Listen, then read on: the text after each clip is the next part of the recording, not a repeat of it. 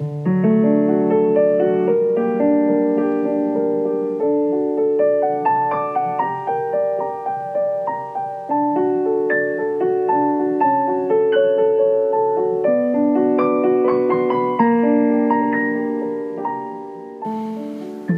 bonsoir.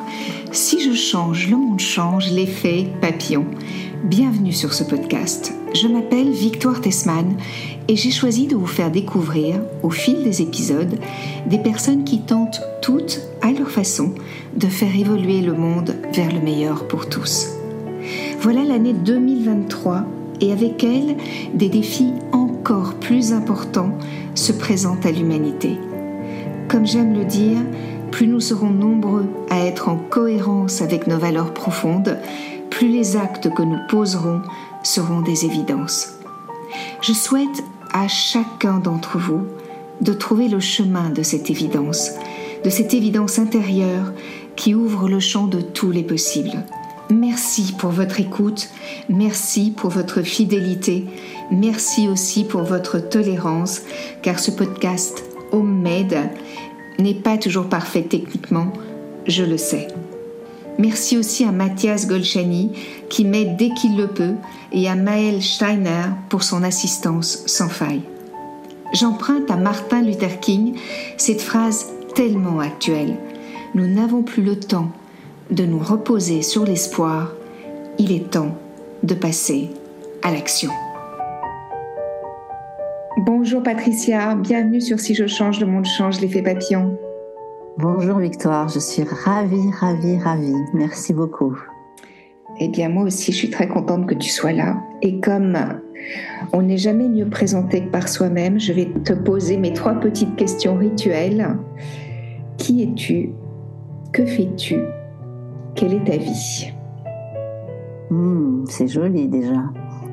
Alors, qui je suis? Euh, Je pense que je suis une femme en chemin qui cherche euh, une voie, ma voie probablement, pour euh, vraiment être de plus en plus moi-même, le meilleur de moi, comme en parle notre ami Guy. Et c'est un long chemin, c'est un long chemin, c'est un chemin passionnant euh, d'être euh, à la rencontre, à la quête de qui l'on est vraiment. Ça prend du temps. J'ai 61 ans. J'habite dans le Vercors, dans les montagnes, en pleine nature. Euh, j'ai choisi une vie un petit peu retirée du brouhaha autour de moi. J'ai envie, j'avais besoin en tout cas de d'avoir du temps, de ralentir, parce que je suis aussi quelqu'un qui, qui va très très vite, qui fait beaucoup de choses. Je suis passionnée par ce que je fais. J'ai tendance parfois à en faire un peu trop. Et le fait d'habiter dans la nature quelque part, ça me calme, ça me ressource. Ça me fait beaucoup de bien de voir euh, cette nature, les saisons euh, qui évoluent euh, durant l'année et de vivre les saisons. Je trouve ça passionnant aussi car elles sont à l'image de nos étapes de vie.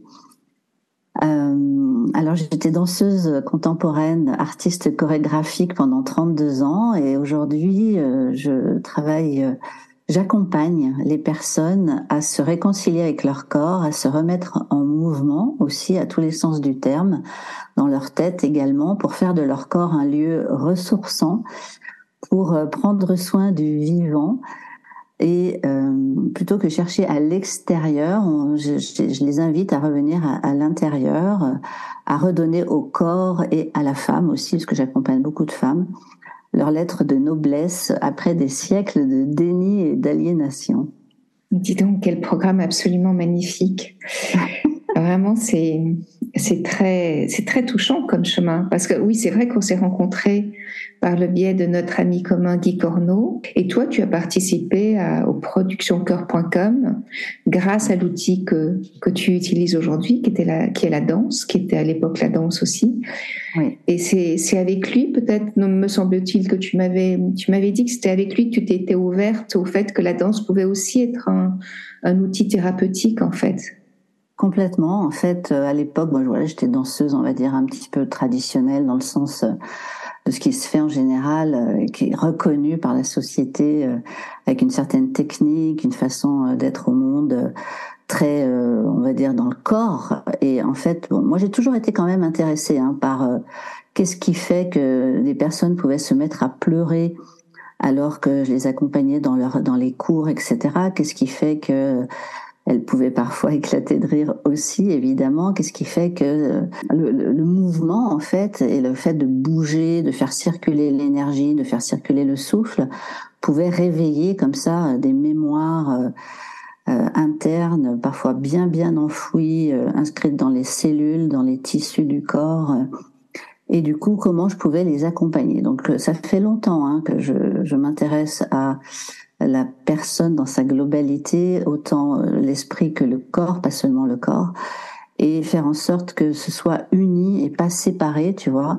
Mm Vraiment cette idée que le corps dans mon travail a toute sa place, autant que l'esprit. Et euh, je cherche justement à redonner aux personnes cette euh, façon de l'habiter et de le vivre complètement. Donc euh, Guy m'a ouvert surtout euh, des portes dans le sens où il m'a fait intervenir dans ses séminaires près de centaines de personnes. Alors que moi, à l'époque, j'étais plutôt dans des petits groupes et que je me disais, oui, il faut faire les choses de qualité, donc il fallait pas le monde. en fait, euh, il m'a ouvert à le faire avec donc des, des grands groupes. Et ça, c'était assez nouveau pour moi. Au début, j'osais pas, puis il m'a un petit peu poussé mais si, mais si, tu vas voir, ça va bien se passer. Et en fait, il avait raison. C'était, ça s'est bien passé et c'était même géant, quoi.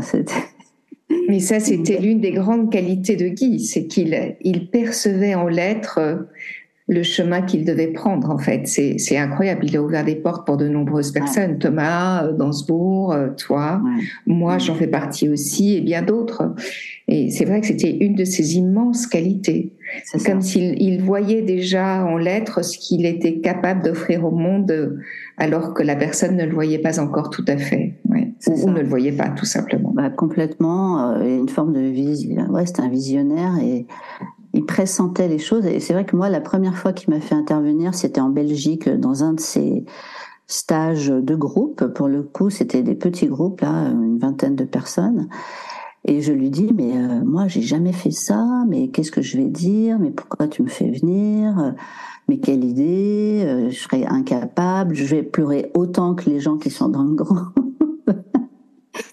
Et il m'avait répondu, je te fais venir pour ton grand cœur c'est vrai que ça m'avait beaucoup ému parce que jamais personne m'avait dit ça déjà. Mm. Donc ça me fait ça me fait une émotion d'ailleurs.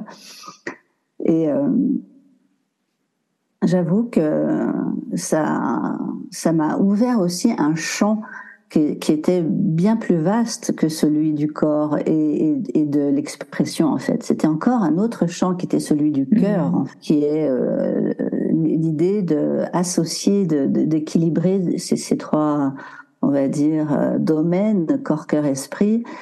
Et euh, ouais, c'était une belle, belle rencontre. Quelqu'un qui me manque énormément.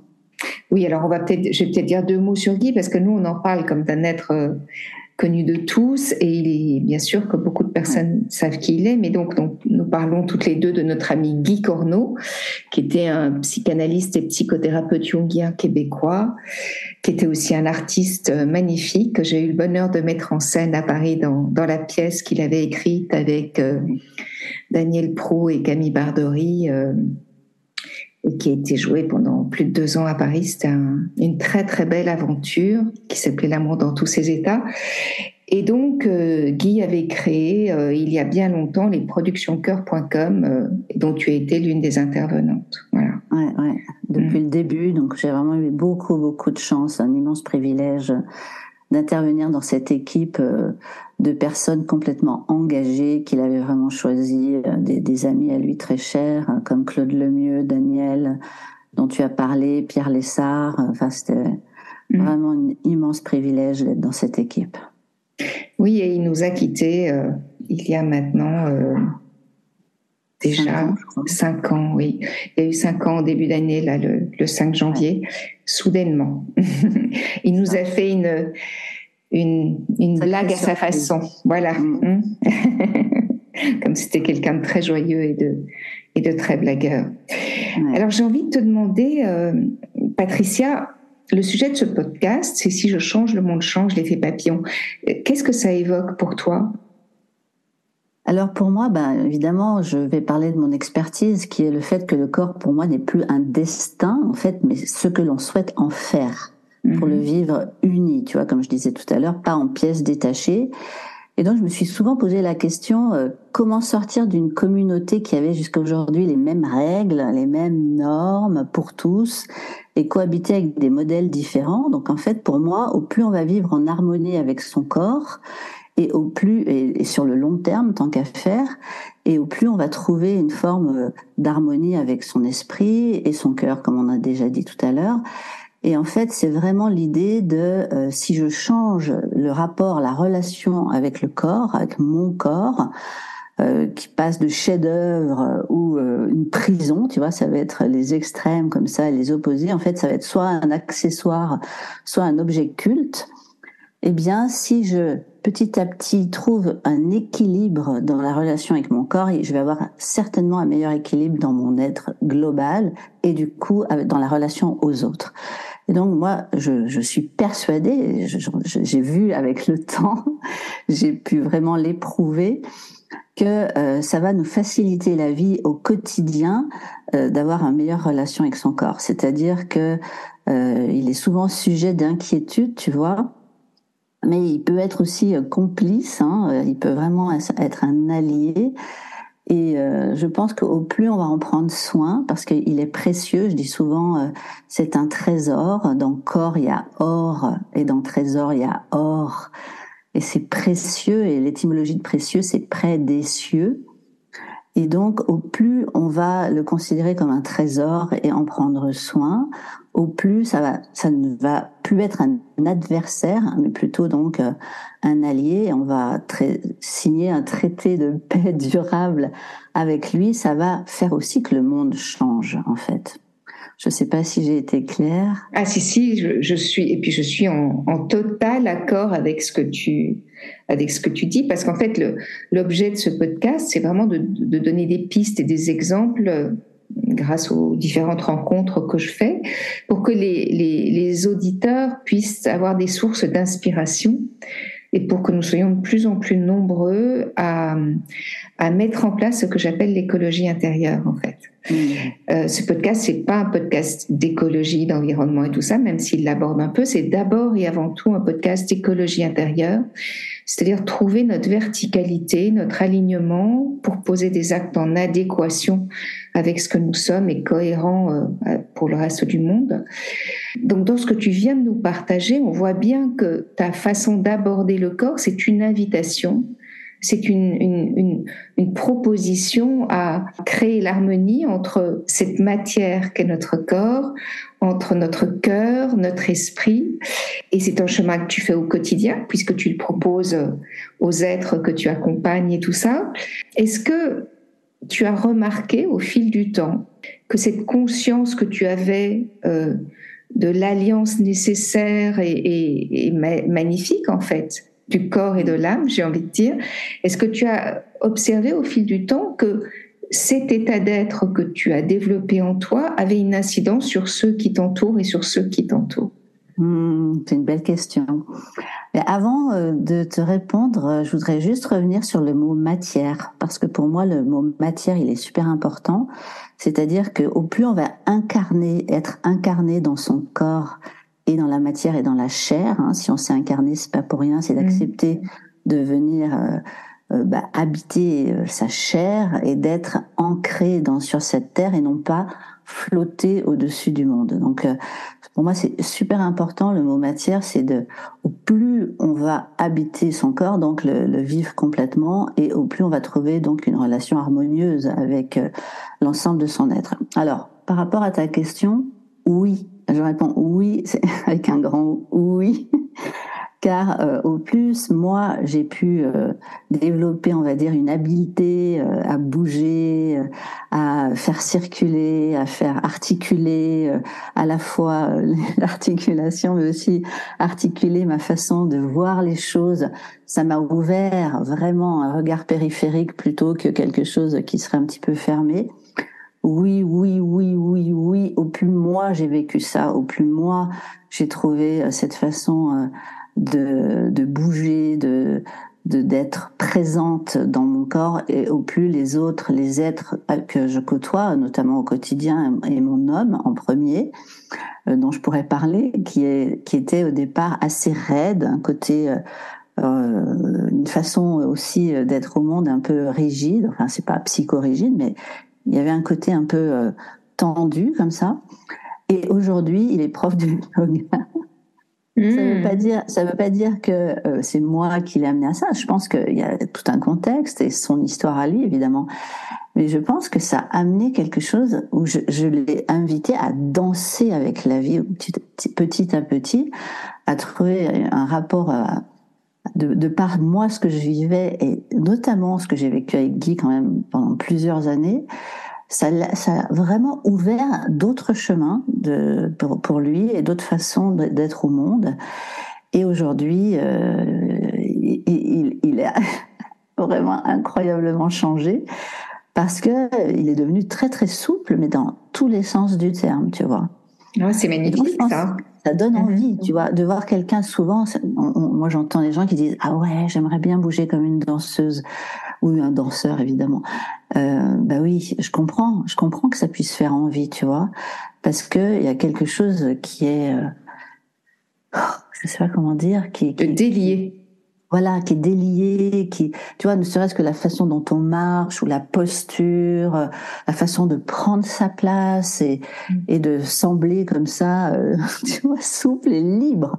C'est surtout la, la, la, notion de liberté en fait qui donne envie parce que euh, c'est bien au-delà, tu vois, de l'apparence, de, de la façon de s'approprier sa beauté.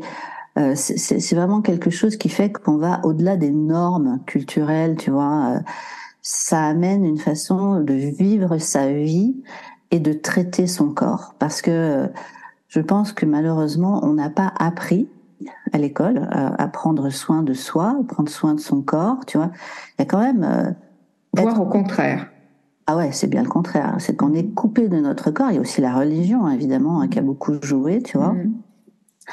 Mais euh, c'est vraiment important pour moi euh, de revenir dans cette euh, dans cette matière justement parce que euh, c'est la manière pour moi qui va faire qu'on va aussi être plus en santé, qu'on va être aussi euh, plus trouver sa place, qu'on va arrêter de se cacher, tu vois euh, et qui va faire qu'on va réintégrer une forme de d'expression en fait à travers le mouvement notamment, mais pas que, et euh, euh petit à petit s'accepter tel que l'on est vraiment. Eh bien, merci pour ce joli partage. si tu avais un conseil à donner aux personnes qui ne savent pas par où commencer, ce serait lequel? Alors, euh, pour moi, ça serait de commencer par en parler, parler, c'est-à-dire de arrêter de taire ce que l'on vit, de taire euh, le fait que l'on soit mal dans son corps, de faire semblant, euh, notamment de par les apparences. Tu vois, c'est bien aussi les apparences. Je dis pas qu'il faut mettre de côté les critères de beauté, etc. C'est super bien d'avoir des beaux vêtements, etc. Mais par contre, c'est vachement plus important de se sentir bien dans son mouvement et dans son corps. Et évidemment, d'avoir des beaux vêtements, ça va être encore une couche supplémentaire qui va faire que ça va parfaire euh, et euh, prolonger euh, la beauté qu'on a à l'intérieur. Donc je dirais de parler plutôt que de taire ce que l'on vit. Et souvent, les personnes ont reçu des injonctions depuis toute petite, hein, notamment les femmes, euh, comme quoi il fallait bien se tenir, il faut pas, faut pas trop crâner non plus, il faut pas trop se montrer. J'ai eu le week-end dernier une femme qui m'a partagé ça, que sa mère n'aimait pas qu'on dise d'elle qu'elle était belle parce que euh, ça allait lui monter à la tête, euh, ça allait faire qu'elle allait être pain bêche et que du coup non non non il fallait pas trop la ramener il faut pas trop être brillante parce que sinon on va prendre trop de place et c'est vrai que elle, euh, c'est une femme, tu vois, qui a tendance à se, mm. à se voûter comme ça, à se faire plus petite, à surtout pas trop montrer la poitrine alors qu'elle en avait, parce que euh, on peut considérer que euh, elle va se comporter comme quelqu'un qui va attirer les hommes, en fait, tu vois. Et en fait, le corps, c'est vraiment quelque chose d'incroyable. Moi, j'ai eu des femmes mais vraiment des beautés qui sont rentrées dans la salle. Je me disais, ah ben elle, elle doit pas vraiment avoir de problème pour le coup, tu vois.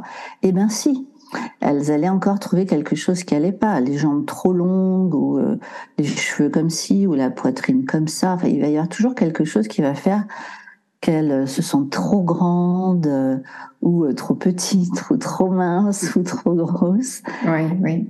C'est vraiment, on a été soumis comme ça depuis longtemps à une forme de, on va demander la permission de vivre. Enfin, c'est quand même quelque chose qui, est terrible. Hein. Et d'une certaine manière, on abdique sa souveraineté en fait à quelqu'un qui sait mieux que. Et donc parler, pour moi, c'est l'idée de ne pas garder à l'intérieur. On essaie de faire le tri toute seule, de porter une espèce de fardeau, tu vois, qui peut être usant et destructeur, et plutôt de dire, ben voilà, euh, je peux commencer à l'apprivoiser, à faire connaissance avec ce corps, à me sentir plus en lien en fait, et de libérer la parole autour du corps quelque part, on va progressivement, à mon avis, sortir des conditionnements et des croyances qui nous freinent. Super, merci pour la piste. On parle aussi beaucoup de changement climatique depuis quelques années. Et des conséquences qu'ont à de nombreux niveaux nos façons de vivre. Quel est ton regard sur le sujet? J'allais te dire comment t'impliques-tu, mais des gens vivant à la campagne simplement pour le bonheur d'être dans la nature, tu, nous as donné quelques indices, mais, mais voilà, qu'est-ce que tu aurais envie de dire à ce sujet? Alors, euh, le fait que je sois née euh, dans les montagnes, je suis née près de Briançon, et j'ai grandi euh, près de la nature, en Maurienne exactement, et puis après j'ai vécu toujours proche de la nature et proche des montagnes notamment. Je suis vraiment une enfant, euh, une ex-enfant de, des montagnes et euh, je pense que j'ai cette chance d'avoir grandi dans la nature, mais vraiment j'ai passé énormément de temps euh, dans la nature et d'avoir pu vivre les saisons et d'avoir vu la façon dont on pouvait vivre les animaux avec les saisons et la façon euh, d'avoir observé euh, les changements euh, entre chacune des saisons et comment la nature, elle, s'adapte à, l'évolution vers chacune des saisons, m'a beaucoup, beaucoup, beaucoup mis en contact avec ma propre saisonnalité déjà, mes propres étapes de vie, et puis à quel point c'était précieux d'en prendre soin. Et je pense que c'est autant précieux pour moi que ce dont j'ai parlé euh, du corps. Pour moi, la nature euh, et ce qui se passe dans la nature à l'image de ce que nous vivons aussi dans notre propre corps et dans notre propre être de façon globale. Donc c'est aussi précieux et aussi important pour moi d'en prendre soin que, du corps et que de notre être. J'ai fait des choix effectivement. Euh, nous avons fait le choix d'être très très proche de la nature et, de, créer, de construire notre maison en matériaux écologiques. Euh, il y a une vingtaine d'années, j'étais déjà très sensible, sensibilisée à ces problématiques euh, et nous avons fait des choix en conséquence. De par euh, notamment ce que j'ai pu entendre de Pierre Rabhi à l'époque, je te parle d'il y a au moins une trentaine d'années, hein, en conférence, dans ses bouquins, etc. Ça m'a ça nous a fait faire des choix par rapport à ça. Ce qui fait que, par exemple, l'isolant de notre maison, c'est de la paille de lavande qui a embaumé les, la maison pendant plusieurs mois parce que nous avons choisi d'isoler la maison euh, avec un matériau local. Et c'est vrai que c'était peu, c'est encore peu courant et peu de monde qui connaît ça et on, on est vraiment très très heureux de ce choix-là qui nous a été indiqué par un conférencier euh, qu'on avait rencontré. Et voilà, donc on, on, chauffe avec un poêle à bois euh, toute la maison. On, on a des, voilà, au niveau de l'eau, une certaine attention à ça avec des récupérateurs d'eau de pluie. On est attentif vraiment à la façon de notre façon de manger, notre façon de choisir nos vêtements, de d'être à l'écoute en fait de tout ça et notamment Vincent mon compagnon est accompagnateur en montagne donc il connaît super bien euh, la flore la faune donc c'est encore une couche supplémentaire qui fait que on est très très sensibilisé à ça depuis super longtemps euh, pour moi, c'est absolument euh, important d'en être conscient que si la nature meurt, ben, une forme de nous va mourir aussi. on ne peut pas être comme ça inconscient dans notre façon d'être au monde parce que la nature, elle a besoin de notre attention autant qu'elle, autant que nous. Alors, il y a des gens qui parlent du fait que la nature, elle va toujours s'en sortir quoi qu'il en soit. Elle sera plus forte que l'homme. Euh, ben, je l'espère. Je sais pas euh, si c'est vrai. Je connais, je me connais pas plus que ça pour dire est-ce que c'est vrai ou pas. Mais en tout cas, je pense que c'est l'histoire de chacun, euh, les choix de chacun qui va faire qu'on va pouvoir euh, participer à ce mouvement de, sauver en tout cas la planète. Voilà.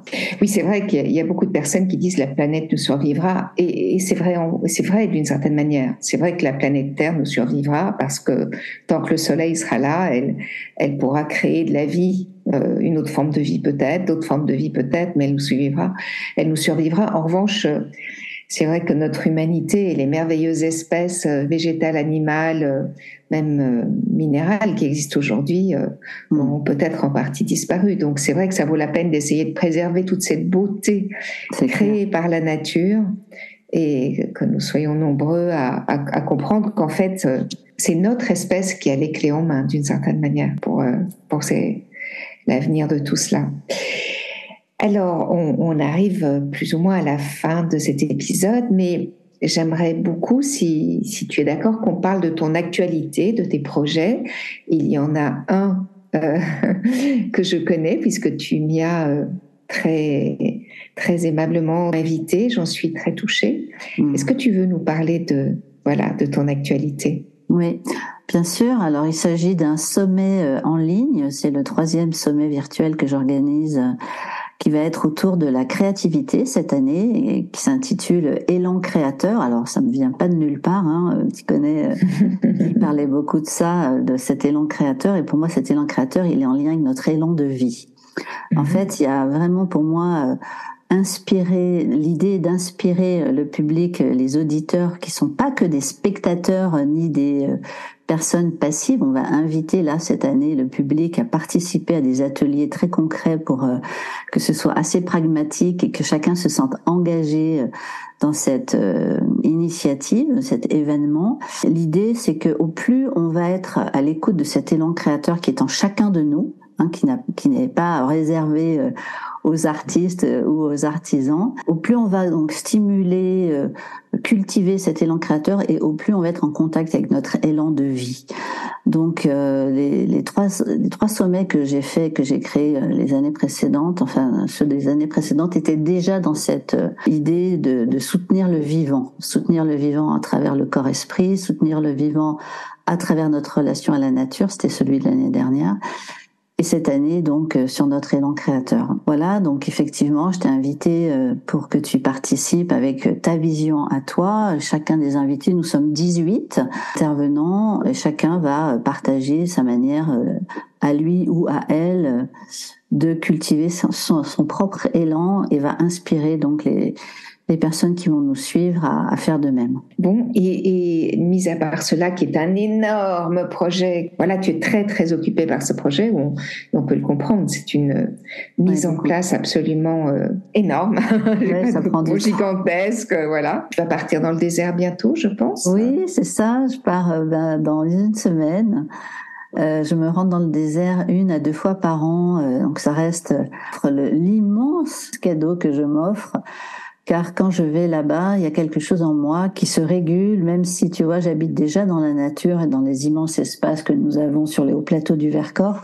C'est encore une autre, euh, une autre façon euh, d'être de par euh, la culture aussi, tu vois les nomades et les personnes qui, qui vivent là-bas, il y a quelque chose qui, se calme vraiment, quelque chose qui est dans une, une forme de ralentissement, de, de retour encore bien plus euh, profond. Enfin, le, côté du désert, c'est cette immensité de, de sable et de vide, tu vois, qui est quand même euh, quelque chose d'impressionnant parfois quand on y va pour la première fois. Ça nous ramène à, notre vide intérieur, donc ça peut être assez confrontant aussi. Mais par contre, ça nous, ça nous, ça nous amène à une forme de d'ouverture et d'espace, tu vois. Il y a quelque chose au niveau de l'espace qui se dégage en soi, tu vois. Ça me fait comme de la place à l'intérieur. C'est comme ça se calme à l'intérieur. Moi, je, dis souvent que ça me fait comme une douche intérieur qui, qui me lave, tu vois, et qui me débarrasse des préoccupations, des tensions que malgré tout on a dans une forme de société telle que l'on vit ici. Hein, c'est une parenthèse enchantée. C'est ça, c'est ça. C'est quelque chose qui me fait beaucoup de bien, ouais. Mmh. et puis qui, je suppose, aussi rend, rend, humble dans le sens où quand on est face à cette immensité, euh, il y, a, y, a, certainement l'idée aussi que, enfin, moi je me souviens que j'ai fait ça il y a très longtemps et, j'avais eu ce sentiment-là d'être un si petit être dans ce grand tout. Ouais. Et voilà, ça, ça remet les choses aussi à, leur juste place parfois. Ça, ouais, complètement. Mhm. Donc il y a un très beau projet professionnel, un très beau projet personnel. Et sinon, tu, tu as d'autres choses prévues dans ton actualité plus lointaine ou pas? Alors, euh, ben, en fait, suite au, au, sommet, nous allons proposer euh, des abonnements, euh, alors pour le coup en ligne cette année. Il y a un cercle de femmes que je vais proposer en lien avec mon jeu Oracle qui s'intitule Sauvage et souveraine et qui sort le 13 mars prochain. Donc mhm. euh, j'ai créé un cercle de femmes vraiment complètement inspiré de ce jeu euh, qui va être offert euh, aux participantes de ce cercle. Et puis un autre abonnement de pratique, d'atelier de pratique créative pour prolonger le sommet, tu vois, et mettre en application. On va aider les personnes. Certains des intervenants ont accepté de créer des ateliers de deux heures et demie chaque mois. En fait, il va y en avoir deux par mois pour vraiment implémenter euh, les, enseignements, les découvertes que l'on va faire pendant le, sommet. Ah, c'est formidable, ce sont de, des belles invitations en tout cas. Pour aller plus loin. Donc le, donc le sommet, tu peux nous rappeler les dates? Oui, alors euh, c'est deux grands week-ends. En fait, ça commence le 17 au 19 mars. Et puis il va y avoir un, de nouveau du 24 au 26 mars. En fait, c'est deux week-ends pour avoir le temps de prendre le temps d'écouter en fait ces interventions. Et c'est sur inscription évidemment. Oui, et il y a une toute petite participation de 3 euros, c'est ça, ou 4 euros ça, 3 euros. 3 euros, voilà, qui est une participation symbolique. L'idée, c'est de rendre le public acteur, plus acteur, tu vois, de, mmh et plus engagé aussi euh, dans, dans cette euh, de participer. Hein, c'est comme une demande de mm. participation à faire que ce type d'événement continue. Et pour nous, c'est énorme de, de, mm. pouvoir compter sur la, participation euh, de 3 euros de chacun. Oui, et puis de ne pas être, comme moi, moi j'aime beaucoup ce mot, de ne pas être juste un consommateur, mais d'être un consommateur. Voilà, c'est ça, tout à fait. Exactement. Alors, tu, tu, nous donneras tous les liens pour, euh, euh, peut-être même aussi pour ton tes cartes. Oui, le, jeu. Hein, le jeu. Voilà, de façon à ce que les auditeurs puissent peut-être euh, trouver le, le, chemin pour accéder à tout ça et peut-être à tes deux à tes deux abonnements que tu proposes aussi. Oui, bien sûr. Et on va, si tu veux bien, terminer cette jolie rencontre par un petit, un petit, questionnaire de Proust que ah j'ai l'habitude de proposer. Alors, si tu étais un animal, Patricia, quel animal serais-tu? Je serais une louve. Tu serais une louve, comme j'aime cet animal. Et tu sais pourquoi tu serais une louve? Ah oui. En fait, moi j'adore les loups parce qu'ils ont un côté euh, très euh, tribu, tu vois, l'idée d'être en mhm. tribu. Ils sont très solidaires entre eux.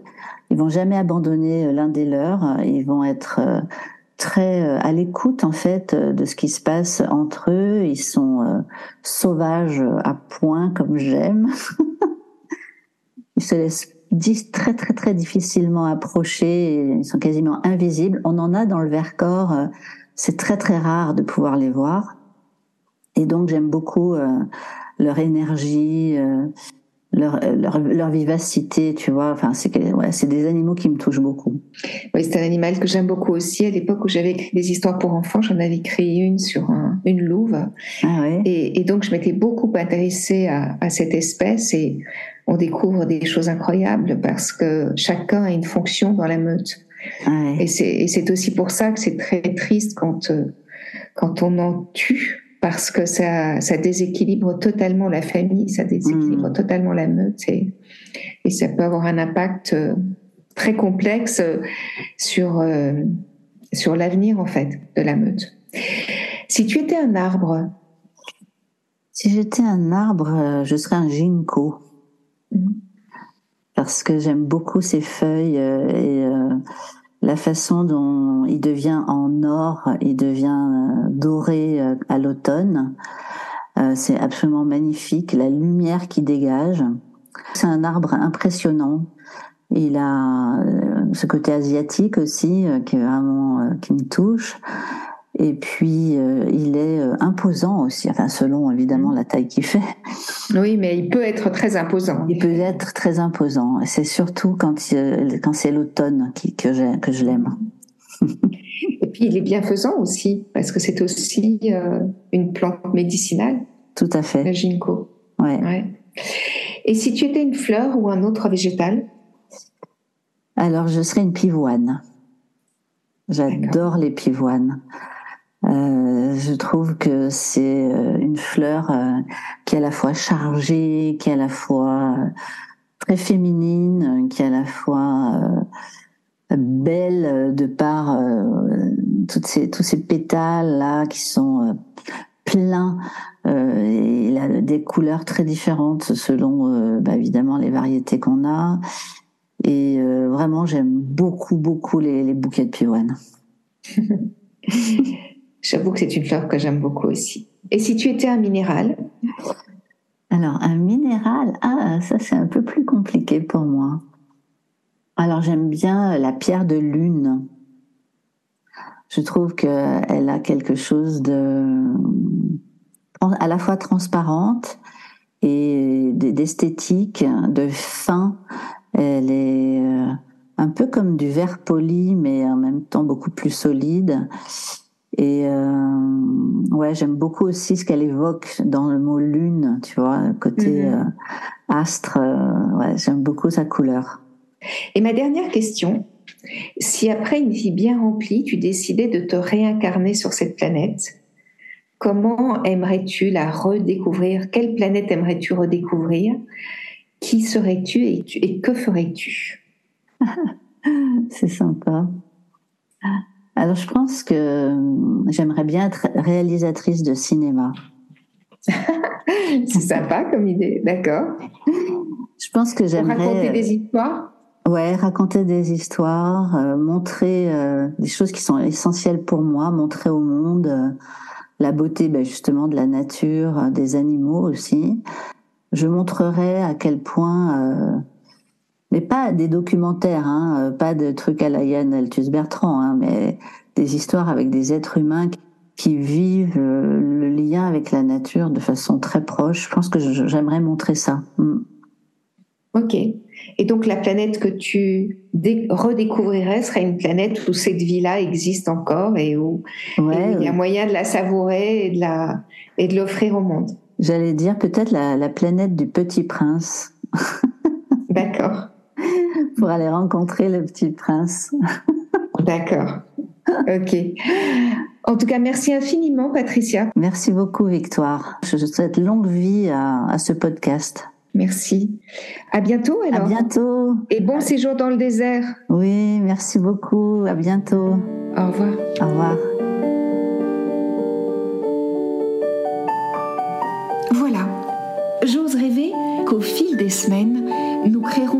Un grand mouvement citoyen et humaniste qui prendra sa source dans nos envies du meilleur. Je compte sur vous pour m'envoyer des infos que je partagerai sur ce qui se fait près de chez vous sur ce que vous avez mis en acte vous-même, sur ce que vous avez découvert et qui vous démontre que tout est possible. Si vous lisez mon livre, Si je change, le monde change, l'effet papillon, illustré par Laurie Neuis Barboteau, vous découvrirez que ce mouvement de conscience mondiale est présent partout et qu'il ne tient qu'à nous de l'inclure dans notre quotidien. Le changement ne viendra pas de nos dirigeants ou de nos politiques, en tout cas pas pour l'instant. Le changement et le respect de la vie ne peut venir que de nous, de toi, de moi, de nous. Merci d'avoir écouté cet épisode. J'attends vos commentaires et vos propositions avec impatience. Vous pouvez me joindre en commentaire sur ce podcast, mais vous pouvez aussi le faire sur Instagram ou sur Facebook à Victoire Tessman. Si vous avez aimé ce podcast, je vous invite à cliquer sur 5 étoiles sur votre plateforme de podcast favorite. À très bientôt sur Si je change, le monde change, l'effet papillon.